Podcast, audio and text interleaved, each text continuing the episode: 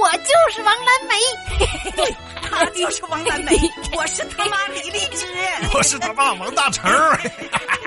这就是幸福快乐的王蓝梅一家人。扫地。一天，妈妈出门前呐，让王蓝梅在家里边好好打扫一下卫生。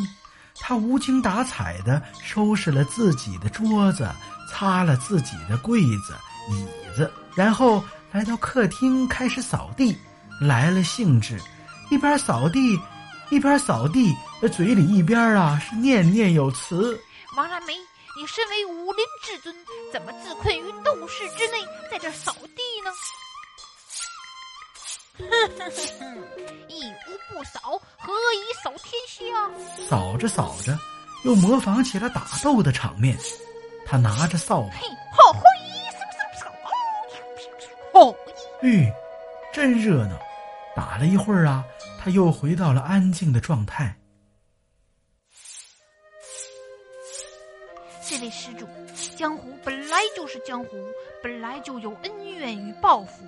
老衲半生都在这少林寺之内扫地，初夏秋冬，已经忘却了江湖之事。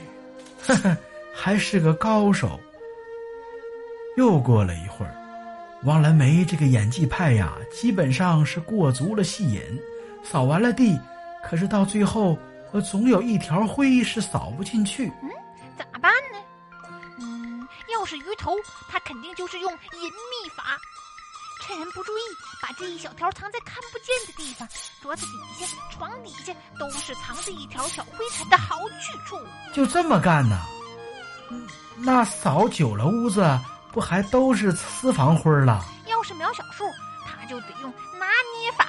用手把灰尘一小捏一小捏的放进垃圾桶里，最后剩下那一小撮用指头用力按下，利用摩擦力将最后的灰粘起来，大功告成。还得说人家小树，既有主人翁的奉献精神呐，也用到了科学小常识，不愧是三好学生。哎，那你呢？我，嘿嘿嘿。对于我这种武林高手来说，直接抡起扫帚将其炸飞，然后屏住呼吸，关门走其实都用于教室之内，但今天我在家也使的这招。正在王蓝梅把客厅弄得尘土飞扬的时候啊，妈妈忽然进来了。哎呀，王蓝梅，我让你扫地，你在家给我做啥妖呢？王蓝梅大惊失色。妈妈，不是不是，我一直扫的都挺好的，就剩下那一小条。什么条不条的？说着，妈妈夺过王蓝梅的笤帚，反拿着笤帚疙瘩举起来就打。哎呀妈！哎，这江湖就是江湖，充满了恩怨与报复。